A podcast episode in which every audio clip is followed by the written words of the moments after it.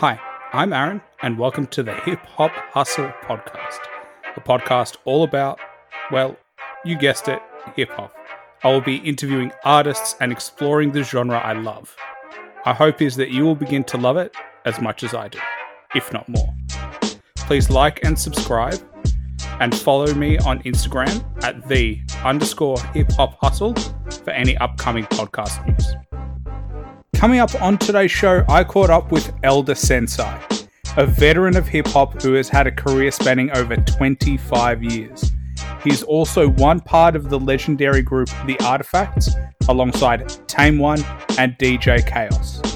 This was such an interesting conversation as we spoke about the industry, hip hop in the 90s, and even the time he met Biggie. But before I say too much, let's get into it well, with my man El Da Sensei. He's been in the game since the 90s. So he's a true veteran of hip hop. Um, it's a real pleasure for me. I always like speaking to veterans of hip hop because there is a lot of like story and a lot of history that comes back within your career. Um, and I was just like listening to to the things that you have to say in terms of the wisdom and and kind of your experiences growing up. So, how did you find hip hop when you were young? Uh, I remember me and friends on the porch, and we were uh, listening to music, and we just happened to hear super rhymes. And this was like all in the same day, like a summer. Um, that was like uh, my first, like Kurtis Blow, uh, hearing the breaks. Like that was the first record besides Sugar Hill Gang, where you these songs were long, so you had to memorize them in a way where it was different. Because growing up, it was just uh, funk music and jazz and all the stuff that your parents listen to. Just wanted to sit there and learn everything that the, they were saying. Um, like that was my first introduction into hip hop. Like period. This is before it wasn't no b-boying or nothing. It was just hearing those couple of songs. And I, and I and that's not something I wanted to do right off that off the top. I was just enjoying it for what it was. And so, because in when you were growing up, hip hop wasn't as big as it is now. Mm-hmm. Like hip hop was an up and coming art form. So right. how did you and your parents listening to like jazz music? It's a big difference moving into the genre of hip hop. How did they perceive the change in the music and how the break beats were starting to be made? Well, uh, with with Kurtis Blow, uh, because he was an old dude, like it, my parents got into it you know, because it also because of the music. Uh, you know, it sounded like disco. So we this was like everybody at the same time encountering this, you know. But I think that it was more or less, it was something new and something different. And like I said, I was listening to George Benson, uh, uh Earth, Wind and Fire, the Commodores, you know, anything my parents were listening to. All of the things that we knew to be records in the in the future in hip hop, was what we was listening to as kids, for the samples and everything like that. So the biggest, you know, thing that we noticed was uh, like Sugar Hill Gang was rhyming off of Chic music. So it was just something like uh, he wasn't singing. That was the only thing that was going on, and and the records were long. So that was the biggest transition. And uh, I would say as the b-boying came into it, that's when I got into it a little bit more uh, because that's when you got introduced to the break beats. And, you know, when far as dancing on the floor, whether you're up rocking these beats and music drove you to, you know, want to get on the floor and or get on the mic. And for me, in the beginning, it wasn't so much getting on the mic. For me, it was like graffiti and b-boying and and and learning and listening to hip hop. Because I mean, you grew up in New Jersey, so that's like you know right in the hub of where hip hop comes from. So did you feel? Could you feel yeah. as you were growing up the development of hip hop and kind of where it starts versus where it was kind of growing and and now where it's the peak? Can you feel like the changes go through? Well, being from New Jersey, you know, everything was secondhand for us. So we didn't have you know, because hip hop was so small in the Bronx. We only we didn't even hear about this until we heard it on the radio. And I think I was maybe like 10 or 11. and um, my parents used to go to New York a lot, and they used to go to this club called the Paradise Garage, and this this club is world famous. Uh, but when they sometimes take us to New York, we would go to Washington Square Park, and that's where I seen all the b boys at. So, and they were playing music that, of course, we wasn't playing in, in New Jersey. We were still kids at the same time. I'm playing football, running around in the street. And when this came, it was something else to do. And because it, you know, being in Jersey, you immediately you're not uh, seeing this stuff unless you knew somebody that was going there, like my parents, but they exposed us to it. So uh, as the more hip hop came, uh, and then finding out that Sugar Hill Gang was bred in New Jersey, that was crazy.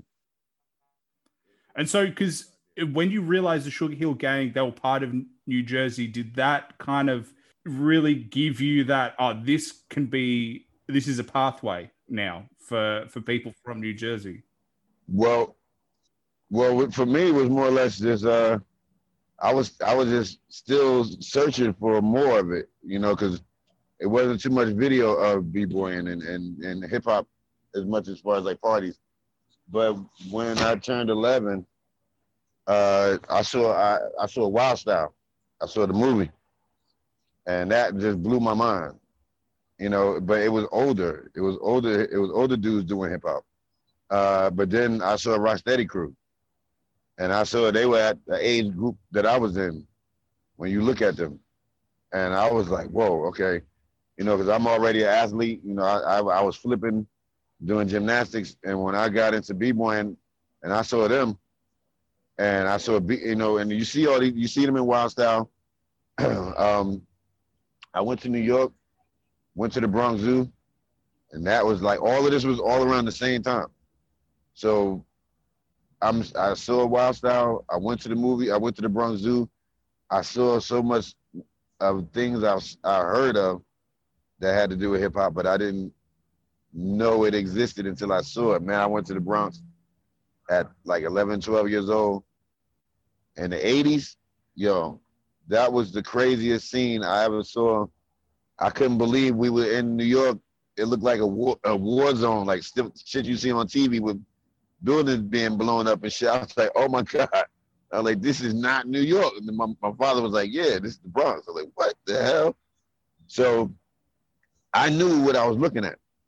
You know, I, I got off the train and I just stood there and looked at the train going by. And I'm like, oh, wow, this is what they were talking about graffiti. So I go outside of the train station. And that's when I saw the buildings. I'm looking at the streets. I see graffiti everywhere, but the streets were just twisted, bro. So once I uh, I got back home, just so happened uh, Style Wars came on. Same night I went to the Bronx. And I come home and and I, I see this and I was like, oh my God, now I'm on overload. So it's all this this one movie was different than Wild Style. It was like a documentary. So I got to really see like the behind the scenes and see who Kool Herc was. And, you know, even Kay Slay, the DJ is in Wild Style. I mean, Star Style Wars. I don't know if a lot of people know that because Kay Slay is a graffiti writer. So I've watched him so many times, didn't even know that he was into graph. But a lot of things in that movie is so factual and so like it, it made you it made me understand why I wanted to get into it. So like getting exposed to that made me dig a little bit deeper, and it made me start going to New York as a kid, as a teenager. And these are the things we had to do coming from New Jersey because there was nothing like that where I was from until we started picking up on it and started actually participating. It's interesting because you talk about you know the four elements of hip hop like a lot more than and I, it feels almost that these days that's kind of faded into the background of more history you know the djing the emceeing the graffiti and the breakdancing but or the b-boying but right. um that is essentially the fundamental four elements that made up hip hop from the beginning. Yeah yeah yeah you're right. Yeah okay four elements even if you want to say five. These these kids today are not thinking about that, you know, and that just shows you where we are today in hip hop as uh, not just me being a participant, but and now being an observer and you know historian in the sense too. You know, they don't today's hip hop don't uh, acquire you to use the elements unless you know how to, and that's mostly from our my age range uh, or group.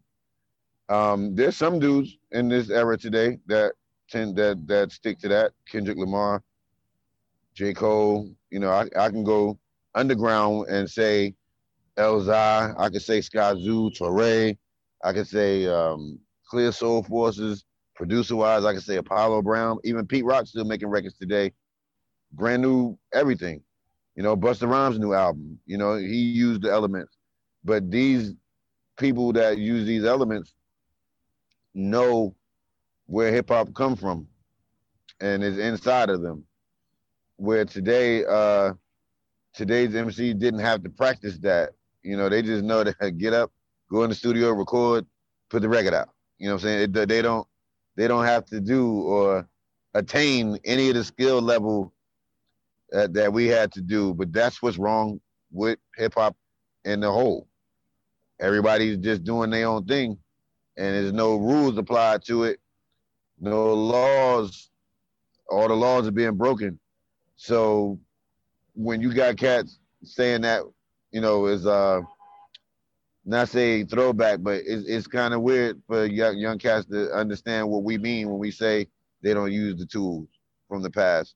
And it's not saying that we saying, you know, y'all no good because y'all don't do it because it's stuff that we could do too today to change our situation. But it's it's it's crazy how the times have changed where, like you said, people don't even, you know, these were things you had to really do and know before you do an interview, before you do anything hip hop. It was it was laws, it was rules, it was things you knew you had to do.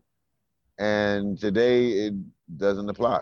So it's a good and bad thing when in that, you know, because as we can see, the future MCs have law. They don't. I don't want to say they don't even know it. They know about it, but they just feel like ah, you know, that's for the OG. That's for the old head. so, but when they see, but when they watch a lot of the verses battles and they listen to Busta Rhymes album, they trying to figure out why everybody's so fascinated with it. I said because he did something that reminded us of a time where people really cared about making music. And what do you think it is that in the the elements of the core founding parts of hip hop that helps create the music because there is obviously you know there is the the fundamental belief behind it versus just going out and recording. But in your interpretation what made those elements help create the music?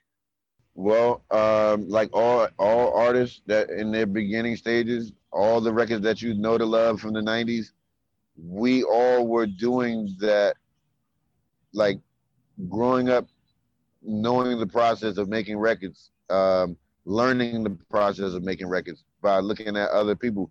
Nobody knew what they were going to make when they went in the studio. They had a feeling of what they were going to do just like with me and tame. When we first started making our album we didn't have no set thing that we wanted to do. We just wanted to do everything that we ever wanted to do as kids growing up. When we finally got the opportunity to make a record it wound up sounding like between a rock and a hard place because these were all the things that we said we wanted to do or say on the mic, even if it wasn't enough room for all of the other things we wanted to do. Uh, you know, it, it, all artists from the 90s had the same process. Whether you was in your basement, blowing off dusty records, you know, sampling the records with all uh, kind of other records that blend in that don't blend in and you're making it work so you understood what you were trying to do you know uh, as far as like trying to make people want to buy the record. You know you had to be you felt like you had to be super duper nice like on with everything. Whether if it was the ramen because like okay you got the producer you got the dj you got the mc everybody had a job. And in that job you had to be dope because these were the ingredients that we all knew to do in making the record. it you know where everybody's position, you know, everybody played a part. So I don't DJ. DJ, Kaos. You're gonna make the scratches happen. That's your job. Buck Wild, any producer that we work with, we had to be in chemistry with them. They had to understand what we were capable of. So going in the studio making these songs, you knew what you had to do in order to make a good record, and it was a, a certain standard that you had to go by. It couldn't be whack. You know, you can't be biting off nobody else. You got to have your own sound, be original. All of these things are uh, the things that we knew that we had to do that, you know, came from elements, you know, because even though the physical part of being a b-boy is not in the music part, but it's inside of you to move and maneuver, the same way.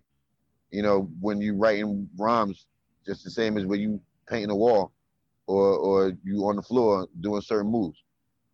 Because it feels like, you know, when you talk about that collaborative process of I have my job, you have your job, that these days you don't have that as much because when I look back at, you know, albums in the 90s, you have a lot of albums where the producer stays the same, where the DJ stays the same, where they kind of mm-hmm. you come together, you agree that you're going to work together, and you work together for a full album. Whereas you can see now that right. one album, I'll get this producer, I'll get that producer, this person will make a beat, and there's not as much coherence in terms of album structure. You are right about that. What do you think that caused that? Is it more that technology made it easier because it allowed a lot of people to start working together, or is it more just you know the the fact that it's just a change in times? I think there's a lot that got to do with it. Um, opportunity is one, you know, because when you you look at uh, Gang even though they was the group, Primo was so dope that he had to expand because everybody wanted that sound too. Whether if it was a remix or whether if he produced for another artist other than Guru.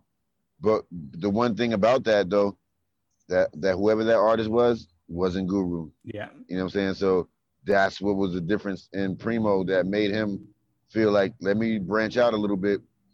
And the same with Pete Rock. When he was is Pete Rock is CL Smooth. People wanted that sound. Pete Rock is a producer. Primo is a producer. Large Professor, a producer. So these dudes as producers go off and when they get the opportunity, they work with people that they're fans of too. So once you uh once the time got a little bit different and the producer became to be a little bit more independent, that's when you started hearing more of say like uh Jeru the Damaja. You know what I'm saying? He had a, he had the the ingredients of Gang Starr, but manipulated it in a whole different way. So where like today, you know, because all of these producers are still working, but their range is a whole lot different. You start to meet other producers who are influenced by them and in the future. So when you talk about producers that are influenced by these these people, they wind up making, if not similar tracks, or better. And that's and when artists and MCs notice that, they flock they flock to these producers. So whereas like you know now the sound is being shared by everyone. And the producer who's making the beats feels as, as is now becomes versatile. Because the more records you make the more people you influence the more producers come out. Because they feel as though just like MCs when you listen to stuff and you you get an ear for it you either start saying I could do that or I could do better. But because you know the laws you know you have to do better because you can't be like that can't do the same thing. But I think influence is really a part of most of that because even for myself, um, with me and Tame rather, both records we put out, we had like one producer, say like T Ray. He did the majority of Between the Rock and the Hard Place because he was the one that found our our sound and within ourselves, and he gave us beats that you know we didn't even know we was gonna have. But then when you look at the rest of the album, Buck Wild and Redman. Redman was just starting out as a producer, but Rockwilder was in the studio with him. But that just made it more for Rockwilder because people found out that he can make beats. and now he's still making beats today. so you, as an artist, you know, you start to you start to branch out yourself to say like, okay, it's not a thing of saying you don't want to work with the producer that you may work with all the time, but then you might want to add to it.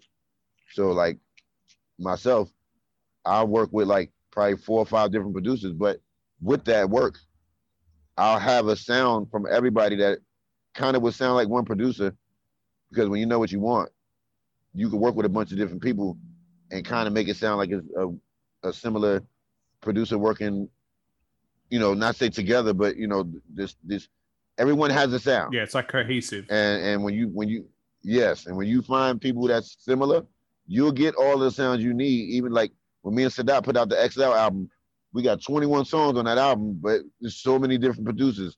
So maybe be, between all those songs, maybe two or three producers had like two songs each or three songs, you know, but a lot of it was like one guy, two guy, one. So which is cool, but at the same time, like you said, with cohesiveness, if you don't know what you're picking, you'll be just having a whole bunch of different songs and a bunch of different feelings.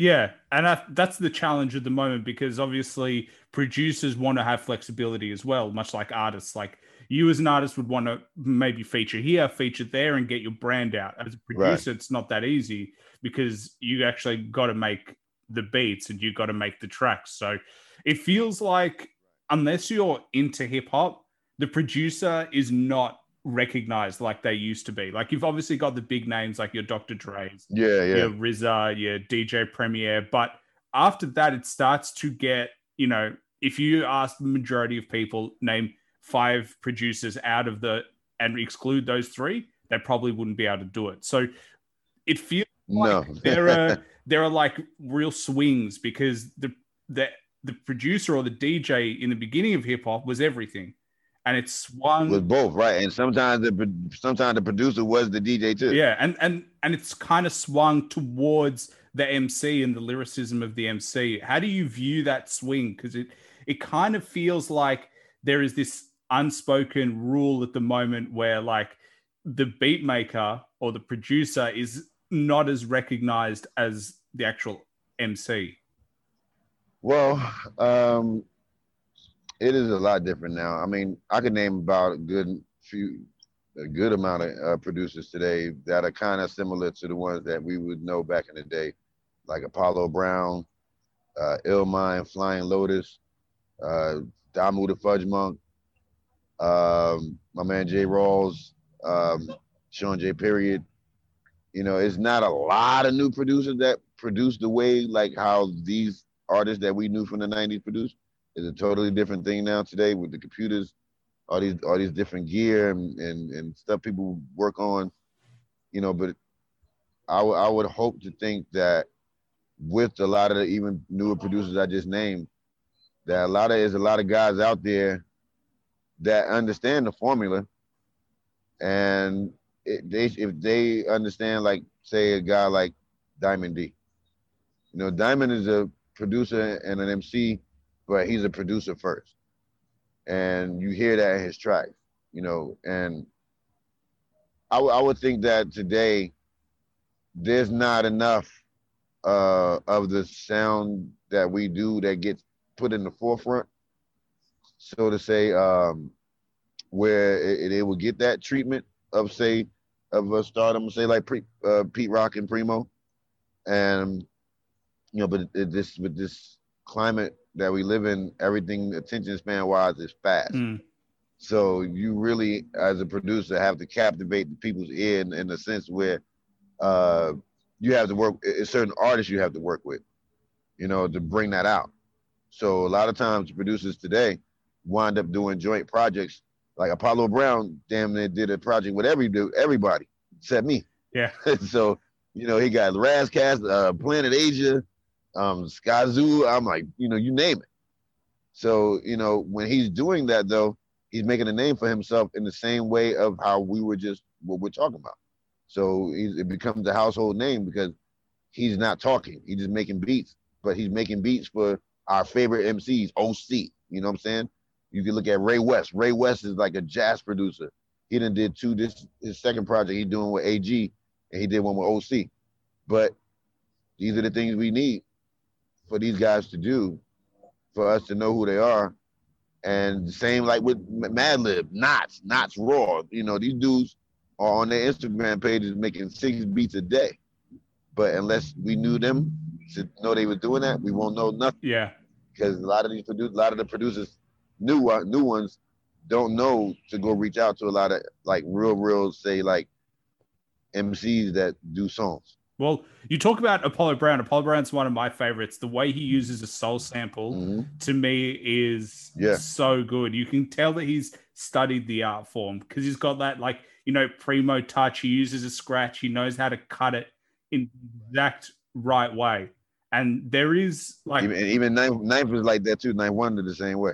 It, it is just one of those things where you can see time. You can see how long someone has been actually going off and being like, I'll study the craft, right? Let me find this right, right. beat, let me find this sound, and let me see how to chop it up. There is something that is unspoken at the moment about um, that that skill set. I mean, I'd love to hear uh, you do an album with Apollo Brown. You and me both, bro. Trust me. So you and me both. So coming through, oh, man is nice. So coming through in terms of you drop your first album, that's '94. So you're with the Artifact. Um, in terms of the crew, how did that come out in terms of reception, and how did that kick off your career moving forward?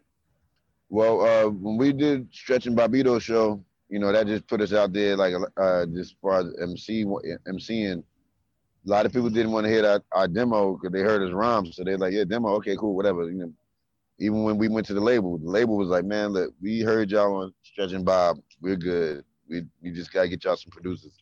So sitting with T Ray and Buck Wild and, and Redman, you know, we didn't know what we were gonna come out with. Rhyme wise, some of the songs we had already did, and we turned them into from demos. We turned them into songs, but you know, we was new, and the label knew that. But we were seasoned in a way of rhyming from where we were from and people we was affiliated with. So whether it was Redman, Brand Nubian, you know, uh, uh, Lakim Shabazz, you know, Naughty, all of these people we was around. So we knew what we wanted to do. We were just the last guys in Jersey to get a deal, kind of, sort of. When you talk about Lords of the Underground and Redman and, and Naughty, so when we came out, a lot of people thought we was from New York. A lot of people thought me and Tame was from Brooklyn. Why do you think that is? Well, I mean, because of the way uh, me wearing all this polo gear and you know, Tame had the dreads. You know, a lot of people really thought we was from New York. And then when the video came out, and everybody saw we was from New Jersey, they saw Newark Police Department, they saw a New Jersey Transit Bus Company. I was like, oh damn, these dudes from Jersey. I'm like, yeah, you know, and I think that you know because of me and Tame rhyming the way we did and the way we looked, you know, Jersey is not so much considered a hip hop city when you're next to New York. But everybody that's from New Jersey don't sound alike either. We all sound different. All our music sounds different. Artifacts music sound different from Lord of the Underground. Lord of the Underground music sound different from Redman. Redman sound different than Naughty. But we all but we all friends. We all affiliated. And once we did come out, everybody was like I would say the reception was so good because people knew how hard we worked to get where we were, where we got. Um, people knew that we would one day probably make it, but I think the way we came out, talking about graffiti and making one side of the tracks a, a single that probably wasn't supposed to be a single. Um, everybody heard it and it just made sense for it to be the single because that's what we was doing anyway. And um, I was I was grateful. I'm still grateful, you know, from one album we put out, we were able to eat off hip hop for over 20 plus years. And we're about to put a whole new album out next year with Buck Wild. The name of the album is called No Expiration Date. Whole album produced by Buck Wild DITC. And it's almost like a homecoming for us, you know, working with Buck on the first album Come On With the Get Down. When you hear this record, it, it takes you back to that time frame, but it sonically sounds bigger. So we kind of knew what we wanted to do with that but we did not know what we wanted to do on the first album. Second album, we that's them. We knew what we wanted to do with that record, but we just didn't know Shawn J. Period would be the one to bring all of that shit out of it. Because it, it's interesting to me because you dropped that first album in almost what is considered the golden age of hip hop. The between like Yes, yes, 93 it is. to like 98 is like where you have all Mhm. these Yeah, yep. albums, these classic albums that come out that last the test of time. Like you look back and you look at Wu Tang, you look Mm-hmm. at Big L, Big Pun, you look at all the Biggie, Mhm. Tupac, you look at all these MCs that Right. came out. How did kind of being because you're in that world in the time that I think everybody almost, if you love hip hop, you would love to be in that time. That's the time where you know everything's right. fresh, every album that comes out blows your mind. How did you Mhm. find being in like the golden era of hip hop? Man, I, I loved it, but it was hard because the first week we put our album out, you got to think about it like this: like the same day we put our record out, Red and Meth put out their album, Biggie put out Keith Murray, Erick Sermon. We was like, damn, we ain't gonna sell no records. That's the first thing we thought. We was like, we're not gonna sell no, we're not gonna sell no records in between all these dudes. So, um, but we, we, me and Tame was the little machine that could on Atlantic Records because the our fan base was so deep, it was so big because of what we stood for, and the label knew that. So we we just knew, let's go out. Like if we went to California first to go do the promo tour. That was the best thing we could have did because you know we live in the East Coast. Why would we do that? So we went to Cali, and man, we went out there and we was busting our ass. We was working hard. Every radio station, every rap dude we could meet, we was meeting everybody, and we was like, oh shit, this totally different than what I thought it was gonna be. So you find that no matter where we was going, people was really like this little group from New Jersey, and people was liking us. So that was the scary part because you make you make this record, you don't know what's going, how it's to be, you don't know the outcome, you don't know people to you know like the record, but it showed, and like the fans and and this this the way people was acting toward us, you know, and going out of town made it even better because we saw we started seeing that graffiti was big still everywhere, but because me and Tame looked the way we did, and the gear and everything like it, it, it just it just worked, and it's still working. So the answer that I'm giving you is an answer I can give even for today, because the same thing that we did back then we're still doing now, and I never in my life would think that still after 25 plus years that I would me and Tame would have made that record and my life would change. And it and it changed and it changed again and it changed again. With hip hop, you're constantly working, you're trying to stay new. So that keeps your life in kind of like that order as well. So, you know, I'm just fortunate that, you know, me and Sam was able to make some music that actually stood the test of time for us to still make records today. So, you know, that's the one thing I never thought was gonna happen. And and and then to be peers with all the to be yeah to be and to be, and to be peers with all of these artists that you know no people don't want to say it's a competition, but we are. When we putting out these records like the way we do, you, you're not in competition with the other artists, but you are. You're in competition to turn people onto you to like say if they had an album they bought yesterday. Now it's time for your album to come out. You got to be so good to make them not even want to play that other album again. They just want to play yours. So, and, and when we all doing this, we in the studio, everybody, when we're all in the studio, we like souped up because you saying like, yo, when they hear this, this gonna be crazy. And you're talking about even the other artists too, because you want them to know like, yeah, we all make music, but you also you also want to know that not just the fans, but your peers like your music as well. So we all we all performing for each other in some kind of competition as well, but in, in, in a friendly competition. It's I mean it's very different back in the in the 90s because you have to buy a record. You Right. can't just go to Spotify, you can't just go to Apple Music. You have to go to a store, you have to decide and make the decision as a user that Mhm. hey, I want to buy this record and actually properly compete. Whereas right now, like if you drop an album today, I know I can listen to your album, I can listen to Kendrick, I can listen to everybody that I want Right, right, right. literally just searching. So it's a it's a different form of it, and I've always been interested in sales. In and this is where it comes. Like to me, it's interesting because you actually have to have that commercial appeal that that Right. appeal that someone will have to pick it up and actually go home and play it. So Mhm. did you when you were recording did you guys did you think that all right we need to drop a single we need to start you know marketing this marketing that or was it just like let's drop the album and let's start promoting afterwards and start doing tours Nah, we uh we did we definitely planned it out. Uh, every every release, really, you, plan that out. Um, we we you know like, like I said like I said from even the promotional tour, it was like where y'all want to go first. You know, we was like, well, we from the East Coast, we don't go there, we want to go to the West Coast. So we had to really like map out and plan pretty much everything. Like we don't know what's going to happen once we give the record to the label, you know, and the only thing we were just happy. We just knew that we was gonna get a release date. It was gonna come out, but we had to do so much before that. Like I remember going to the label and we was up there till like four in the morning just doing drops, like for all these different radio shows and DJs. So we started like like one in the afternoon, and they had a, a sheet like all these sheets of I'm like like countless radios. I mean, because but these people were calling into the label wanting us to do these drops, all these DJs, but then they had just random stuff too. So we had to really prepare, like before we even put any record out.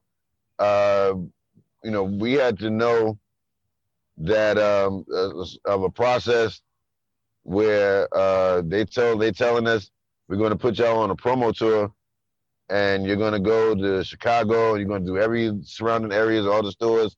Then you know, so that's when they started showing us like you know when the record did come out. Like remember when y'all were doing all that running around and going here and going there. Once the record came out and the video came out, and you had like you said, you had to really get your ass up and go to a store. You had to really go to a store and walk, find even if your favorite record store, whatever the case may be, your ass had to go physically go there. Whereas you wasn't just sitting on your ass at the luxury of your home, just clicking away. I'm, I'm buying like 10 albums today. where you had to go, you had to go to the store and hope. Like this is what I mean. As a fan, all, we had to be in the record store and tell the dude behind the counter, such and such album is coming out soon. Like, can you order that? Because I want to get it. So you and if the record store person didn't know about that album coming out, you had to go somewhere else to go find it. But majority of the time, you had your local spot where, like we had, we had a record store called Moving Records. Uh, um, Abby, Abby owned this store, and Abby knew everything. But also, she knew the artist. So as a kid, 14, 15 years old, I see Masta Ace coming into the record store. I see Red Alert coming into the record store. I see, but if you didn't have these stores growing up, you didn't see shit. So these people don't even know the the the thing about going to an in store. Like we still do in stores. Artists don't do in stores no more. Like, you know, you have to really go, and that's what they get the term "go kiss the babies." So you got to do all of these th- different things to attract people to you. And today, these ki- these cats don't even can't even like. I remember being in Chicago and not knowing that people were going to show up at the in store, and they show up, and then they take pictures with us. Some people we smoke with, some people we drink with, but that next week you go home, and the label will show you, look, what y'all did last week. Remember you was in Chicago? When y'all went to do that show in their in store, they turned it to sales. So these these old way of doing things still can be done today. You know, but it's, I would it's just that uh like I said, it's a whole different time now today. And some people don't with the internet, you don't have to go outside to do anything. But then but that's the thing that we tell them that they miss when you talk about when they ask us stories about how it used to be. And this was the genuine thing about knowing that it's gonna be some dude that's gonna come up to you and say, "Yo, I drove like two hours to see y'all," or, or I, I waited for like a month for them to invite y'all here, so I come here, and they got every record in their hand. They want you to sign the auto- autograph everything and take the picture. Yo, that's what the, this is what it's about. And today, It's not like that, you know. And take take advantage of the fans. You know, the fans care more today, and they spend more money today than they, any fans did ever back then. Because now the artists got the whole bundle pack. So these people are really jumping out the window like, I'm getting the bundle pack, $200. What they getting into? They get the t-shirt, hoodie, uh, hat, CD, vinyl, you know, cassette. So, you know, but guess what? You ain't had to go nowhere to get it. yeah. That you well, sat at I home. mean, when you speak about it, it's like I mean I'm conflicted because I'm like, as as a fan of hip hop, I'm like, oh, I really wish I was in that era, but it's so much harder to go see your artist. It's so much harder to Yeah. do all that stuff. And I'm and then I'm like, now it's so much easier. But then now you don't have that same care in the sense that Mhm. an artist can drop and promotion is online. There's no, there's not this, that same, you know, going to a store and as a fan as well, you, you don't have to go into a store and pray that they've got, you know, the CD that you want. They pray that they've got the album that you want. Like, like imagine going to a store and then you're like amped up, you're ready for the drop, and someone else got it, and there's no more. You got to go to another store. That doesn't Right, right, happen right. anymore. Nah, because it's like you know now the stores are online where you know sometimes you have one site that'll have everything, but then you go to another, you know, only sell say vinyl, so it's a lot different. Uh, hip hop, uh, what is this? Um, undergroundhiphop.com. A lot of these stores are gone. Fat Beats is still here, you know, and that's pretty much. It's not a lot of vehicles for that market. But Fat Beats is still alive. I'm, I'm, I'm happy about that. That's like, you know, from day one, they they took care of us, and they still taking care of a lot of people, and helping a lot of people who still make money.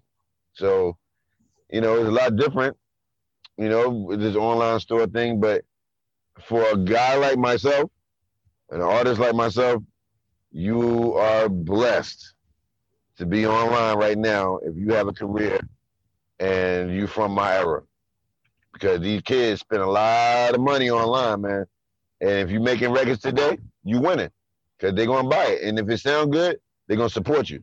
That's first, you know. Because and and if they see you doing shows and they see you still capable of performing to a, on a higher level, on a high level, they will support you.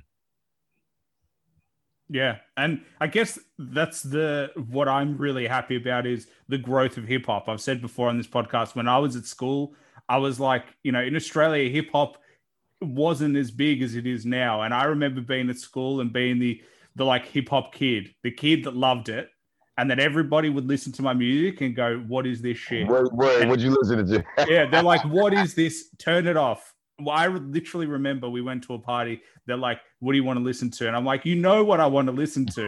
but I also know that you know uh, you're not going to gonna like it. it. Yeah. So, like, I, I'm lucky because I found friends that love hip hop as well. But it, it feels like now, as a fan, I can see the growth in the industry because it's Mhm. exposing to all over the world. And I mean, you did an album with a Polish hip hop group, and Well, yes. so like when I look at it, where literally hip hop is going global, and the hip hop is, you know artists are selling out internationally. Artists Mhm. are selling out underground. They're selling in regions that, when you begin, you don't even think about. But how do you view the the explosion of hip hop as it is right now? Well, I'm uh, more of a. I travel to Europe a lot. I've been. I even tried to get to Australia a couple of times. Being in Japan, I tried to get over there to go to do a show a few times, and it didn't work out. So I'm trying my hardest to get out there. But Well, please, Uh, man, we'd love to have you. Oh, trust me, I'm work. I'm, I'm definitely working on it. Um, I like like now just to mention what you said about the returners. I had no idea that I'd be working with some Polish dudes when I was when you know when on my solo adventures. You know, you I met them through the Snow Goons, and I was just supposed to do a drop for them. Then I did another drop, and then they asked me to do a verse for one of their friends um, on a song. So I did that. They liked it. They was like, "Yo, you want to do an EP?" I was like, "Uh, yeah." Okay, the, you know, so the label hit me up, and I went out there. I signed the contract out there. When I first started going out there, these dudes was like 17 and like 18, 19 years old. and I watched them grow. Even though I, have been, I was, I haven't been in a while. I watched. I've gone to hip hop camp in uh, in Czech Republic, and I see them at different functions, and they see me, and I'm. I, I was happy and proud about that record because I know there wasn't a lot of black dudes working with a lot of Polish artists or anything of the sort. So when I did that, uh, it wasn't a lot of people doing a lot of globalizational records, if you so to say. You know, like so I was already working with Snow Goons. They're from Germany. I work with a lot of people from uh, UK producers, um, labels, and, and and and such and the sort. But it's just that I I was able to. I mean, like I made my best records with European artists or say labels. You know, from Japan to Canada to I mean, you name it. You know, I work with everybody, and I think that's what helped me uh, through my years of being a solo artist, not being in artifacts. You know, it put me in a, in a, um, um, a, frame, a, a work frame where people saw that I was into doing other kind of music, not just with American artists and producers, and that made that just opened the floodgates for me, where I was able to work with numerous producers, and say like my friend uh, Chillo in Belgium where I did an album with him, and I worked with uh, my man DJ Typhoon in in Denmark. You know, these people do music like me. No different than when I said, for branching out, working with different producers. These are the things that made my sound go further. You know, and you never know what these what these records going to sound like until you get into them and you start doing them. So for me, I, I, I always invite. Uh, I don't care where you from. If it's hot, we make it a record. You know, and that's that's how it was. Not that for a lot of people, uh, they most of the time think they can't work with me because me being an artist who I am. But I was like, it's not that hard, bro. All you gotta do is have that heat. Yeah, and all you got to do is ask. Sometimes that's the hardest part. That you just got to. Yeah, ask. yeah asking asking has a good situation. what do you think? What do you think hip hop has like? Why do you think hip hop appeals to countries that don't speak English? Like you know, when you mention countries like Japan, you Poland, they're all countries mm-hmm. that English is not their native language. Like when I listen to right. hip hop. I can understand multi-syllable rhymes. I can understand rhyme schemes. I can understand structuring of bars. But yeah. when you don't Uh, like when you don't speak that language and you don't listen to that language all the time, they're all nuances that you probably don't pick up. So, what do you think it is that appeals to European countries, especially like underground music, when it comes to like real hip hop sounding? Well, I would think that that's the attraction right there. You just said it. It sounds like anything that sounds close to anything real, where it sounds like how it used to be, it attracts a lot of people. I'm in Japan. They, they're still like not say in the '90s, but the way they dress, the gear, you know, is almost like I was like, whoa, like what happened? I went back in time where they asking me like, yo, why people in America not like how it used to be? Why they wear tight pants? Why the hip hop sound like the way it do? I'm like, yo, I don't know. I asked the same thing myself.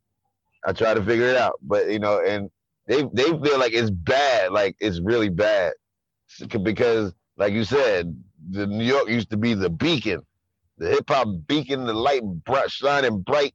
You can from miles away, like there it is, the mecca of fucking hip hop, New York, and you know people confused now because everybody from New York or from the East Coast sound like some they from somewhere else.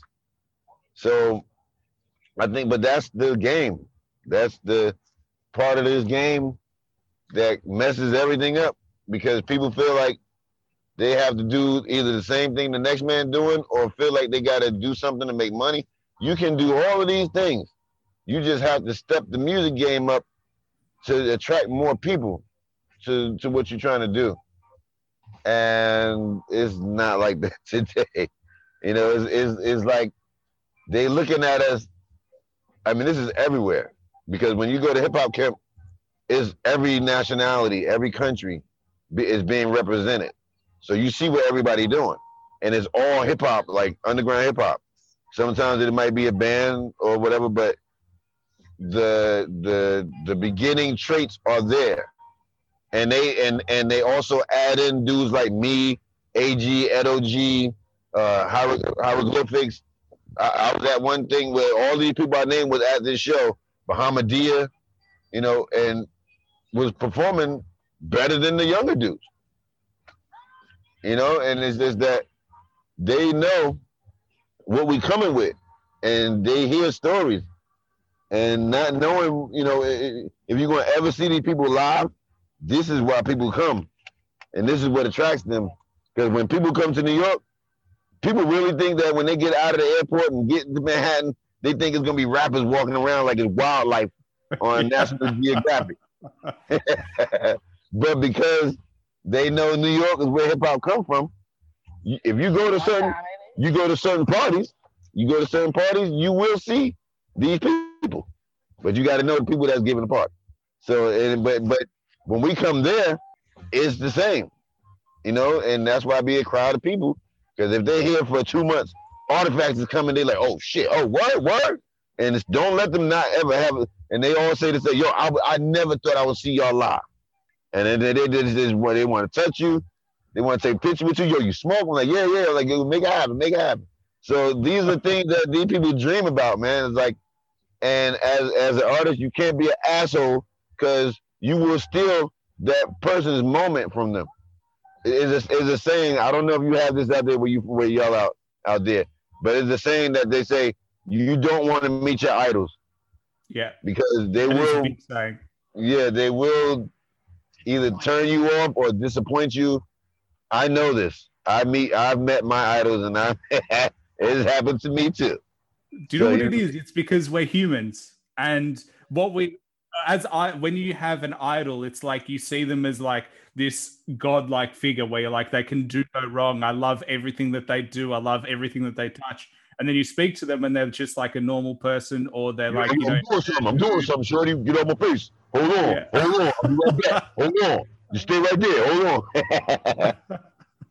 well, I mean, you touch on a couple of interesting things. Um, like because I personally am a New York type of hip hop. I like East Coast. West Coast has never clicked for me as well as East Coast has clicked for me. And I always get, you know, my my two friends that I do this podcast with, Danny and Matt, they they uh love West Coast, but I'm more of an East Coast type of guy. But how did you perceive the the East versus West? Because you were essentially really in the thick of it. Yeah. So how did you see that that beef? I would I would say this to you. I was at that Source Awards when they when when that shit went down, and man, just to see Suge up on that stage, big as hell, talking about y'all ain't got no love for the West Coast, but out here, yes, we do. But that energy in that building that day, I, me and Tame, and I remember clearly, we were sitting in front of the group, the Legion, and yo, it, it, was a lot going on at that Source Awards. Like that was just like a lot was happening. And when they said that, I looked at Tame and I was like, it's time to go. I think we should leave. Cause this this don't look right right now. And when Snoop Snoop we and even when Outkast got booed because they won an award, I was like, yo, why are they booing Outkast? I like I like Outkast. Why are they booing them? Like it was just New York was on fire that day because of the shit that was going with with shit. It was just like, yo, we gotta go, and just I was we was on the radio station and K on Sway and, and Tech when Biggie did that last interview with them.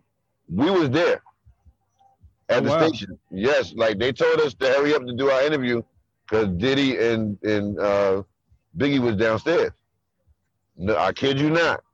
We got out the elevator, right? When they told us we was done, we got out the elevator, and as soon as the elevator door opened up, Biggie standing right there. We was like, oh shit, oh shit. Then he heard us on the radio listening in the car. So when he opened, when the door opened up, he was like, oh, uh, the fans, uh, yeah, yeah, yo, y'all was dope, man. I like y'all, I like y'all. We was like, oh shit, Biggie. you know what I'm saying? We was like, oh shit, bro. I would have frozen. no, we were frozen. We were still in the elevator.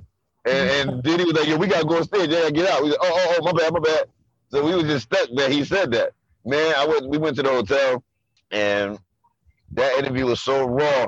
I called in his room, like, "Yo, you listening to him?" He's like, "Yeah." Now, mind you, they told us not to curse we was up there. Biggie, that whole interview, he was cursing. He was rhyming. I was like, "Oh," and yo, and then a week later, he was gone. I didn't think after I see him at the radio station that he would be gone a week later, or, or even a good amount. Yeah, it was like a week or so later. Yeah, a week or maybe a week and a half. So I, I hated that. I hate that these dudes is gone because of other dudes and because of a beef that had nothing to do with either one of them. But it's always the people that they hang around is going to fuel the shit up even more. So if anything, we all lost, here. We all lost when it came to that. And I think we all learned a lesson. But these dudes, it's totally different today with all these rappers getting killed compared to them two dudes. Because these were important dudes in the in the game at, and at a time where they were at their high, you know, uh, far as their career. And you know, it's sad. It's sad that a lot of the people, like, uh, even when I think about Big L, you know, but when I look at, you know, how many people died because of that West Coast, East Coast, West situation, you got a lot of people got locked up because of that, you know, and we lost two artists that we would never know how they would be today because of that. Yeah, it's it's strange because the East versus West made hip hop so much bigger than it is right now. Like it just became everything. Everyone was talking about it. Everybody was listening. Everybody was waiting. Like Biggie drops an album. All right, what's Tupac gonna do? Biggie drops yeah, a track. Yeah. What's Tupac gonna do? And it was the back and forth, and everybody was so interested in it, but yeah. it cost them obviously their careers. Tupac had a longer career than Biggie. Cost their lives. Because these yeah. dudes with Biggie felt like he was scared to death to go outside. He, remember that interview? He, he, uh, he did an interview on Rap City on BET, and he said it like, "I'm scared to go outside because I don't know who's gonna run up on me." And I was just like, "Damn, bro, you know what? It's bad that we gotta it gotta be like that when we only doing music. These dudes died doing something they love, and it's only inspiring and, so many others. Yes, yes, and it's and when you look at it at the end of the day, it's music. They didn't die in a war. They didn't die because of a fight, or beef, or anything. It was because of other people and jealousy and animosity and envy and stupid. You know what I'm saying? And and it's still happening. That's what's more stupid about it. So, you know, the only thing I can say, man, I wish that uh that time period didn't happen at all. Like I wish we could erase that and just start over. Yeah, it, it's strange to me because, like, you know, I look back and go, Big L dropped one album, and I wonder what his career would have been like. He he just had yeah. such impeccable technique. Like, what it was like a, a tiny album, eight tracks. Just it, to me, it's still mm-hmm. one of the my favorite albums. It just shows technique in terms of the MC that yeah. does you don't see a lot of anymore. It's obviously the change of hip hop and and hip hop is almost like that young person's game where it like continues to evolve. But going back and listening to '90s albums, I always go back and go, I wonder what could have been. Even the same as Big Pun. Yeah, yeah, you, yeah. You know, like it's it's a total different thing, man. You know, Big L, like Pun. You know, I, even the way L got taken out, it was just like I said, other people minding other people's business, and they knew how to do what they wanted to do, and that just once he they took him and took everybody. You know what I'm saying? Like like you said, you would never know what his career would have been like if he was still here today. You know, on his own terms. No different than Biggie, Biggie and Pop. But um, there's still a lot of people out here that's that's you know still working. You know, but it, and there's a lot of people that we wish was still working. But with dudes like them two guys, man, they was ahead of their time. Like L, L was way ahead of his time, you know, and and a lot of people scared. And I wish that we could have seen him blow up because I, I think Jay Z would have blew him up, even with him being still being an artist. Yeah, and I think you're I think you're right when it comes to that. And we could have seen some incredible, you know, collaborations from these artists. You know, I just think about you know the the the ability of of them to to continue to inspire hip hop. But if I if I jump back to you because we've talked about the the history of hip hop, but you, you said that you've got an album coming out. Um, how soon is that looking at dropping? Um, I would I would say 2021, maybe like March, April. Stay tuned. So, yeah, definitely, definitely. We was gonna try to put it out this year, but um, damn Corona pushed it back. So which is good because uh, we it made us get you know other other um songs done. Uh, there's only like one uh special guest, two or three special guests on the record. Is not too many features. You know, I would hope to think that just me, Tame, and, and Buck Wild. That's those are the features right there. I tried. I tried to get some fantastical shit to happen, but I couldn't get it. Uh, it's hard. It's hard with with everything that's happening right now. But I always finish off all of my interviews with the same question, and it helps me because and my listeners because we get to build a catalog of albums. But if you had to recommend one album that everybody listens to other than your own, what would it be?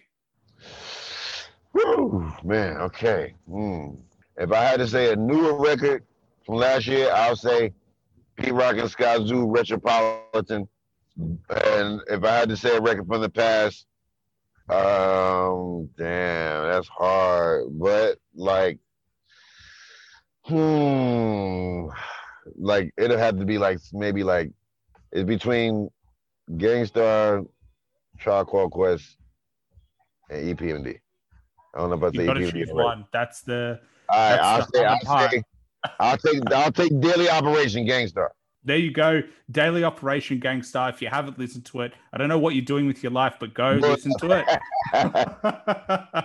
Because it is. We I I went for a drive yesterday with Danny, who's on this podcast, and we were talking about Gang Starr and Guru's voice at the start sounds monotone, but it works so perfectly with the beats that it is just unparalleled. Yeah. Yeah, I mean, it's like more or less that is a masterpiece of a record. I could have said Mecca and the Soul Brother, Pete Rock and CL Smooth too, but that the song, the voice, even though it's not on the first album, when I heard that song on Hard to Earn, it made sense why we like Guru, because when you think about it, Guru is you know not everybody's favorite rapper, but you became to he became to be because you didn't know what he was gonna sound like. You know, like when we first heard him, we was like, you know, the accent was different. Like, where this dude from? Then to find out he from Boston, and to find out Primo was from go over there, came was from damn Dallas or Houston. We was like, damn, like, well, how is this? And then they live in Brooklyn. Like, how did this work? So, uh, you know, and, and and and but they made it work. And this dude voice was like an instrument, and within all of the instrument, the beats that Primo was making. Yeah, and it literally was, and that is something that people forget. the The voice is an instrument, and it, sometimes it it's the perfect combination of the beat and the voice that works, and that is one of those perfect combinations. But um, just want to big up, obviously, El Da Sensei. Check out his music. You can check him out on Instagram. Um, check him out on YouTube. He's been working since 1994. That's when his first album came out. So if you want to go back to an OG of hip hop, and you heard us talk about literally the golden age of hip hop and how he ran into Biggie, um, Mhm. and and you know, it's it's like a dream come true. When I hear stories like that, it makes me like imagine if I was in those shoes. But um, yeah, it was a real pleasure for me to speak to you. As I said, I always love speaking to people who've been in the industry for a long time. It lets me nerd out a little bit uh, on hip hop. But um, as soon as that album drops out, you know, we can come back on. We can keep talking. There's so much Yeah, definitely, definitely. that we that we had. But is there anything else you wanted to plug?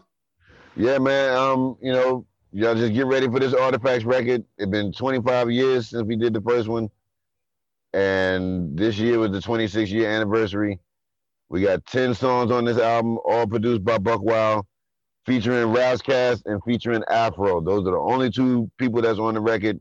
We got a gang of scratching on there. It's gonna be everything you would think that it would be. So it's coming out on Smoke. Uh, uh, um, smoke. Oh my God, smoke.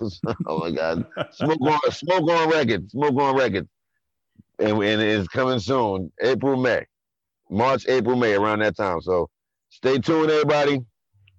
Artifacts is coming. Love y'all. They're coming back. They're coming back. So stay tuned. And we need something in 2021 to keep us happy. That'll more than than keep us happy. But I appreciate your time. Obviously, you know, busy man, and and as I said before, you know, real pleasure for me to speak to, and I hope that everything. No, my, my gets, well. It, it all gets sorted out where you know with coronavirus and everything, and I hope that you know with the election now that it's over, it all kind of evens yeah, out a little bit. And normal. yeah, and and everybody can get back to making music, which we love. So no, I appreciate it, man, and and um, hopefully we get to speak soon. And I'd love for you to come down to Australia as well. Any anytime, brother. I'll keep you posted. If I know somebody that's out there, I know a few few promoters, but we're gonna make it work. Awesome. Sounds good, man. Have a good one. I'll speak to you soon. Thank you. Thanks for listening to the show. Please like and subscribe and follow me on Instagram at the underscore hip hop hustle for all upcoming podcast news. Bye for now.